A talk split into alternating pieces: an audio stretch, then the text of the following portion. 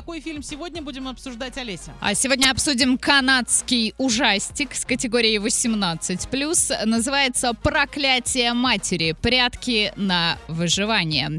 И давайте к отзывам сразу. Увы, на полное погружение не хватает времени. Картина длится меньше 1,5 часов. Но за этот короткий период, который отведут под основной сюжет, действие успеет несколько раз вывернуться самым неожиданным образом. Сюжет распадается на 2 линии, одна из них практически статична, а вторая — те самые прятки. Возможно, проклятию матери больше бы пошла некая недосказанность, но все же происходящее складывается в нужный пазл в совершенно правильном темпе.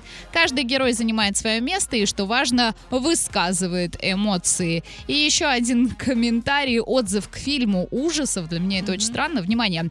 Это интересная экранная терапия, которая заставит задуматься о том, что такое справедливость. Ну надо же.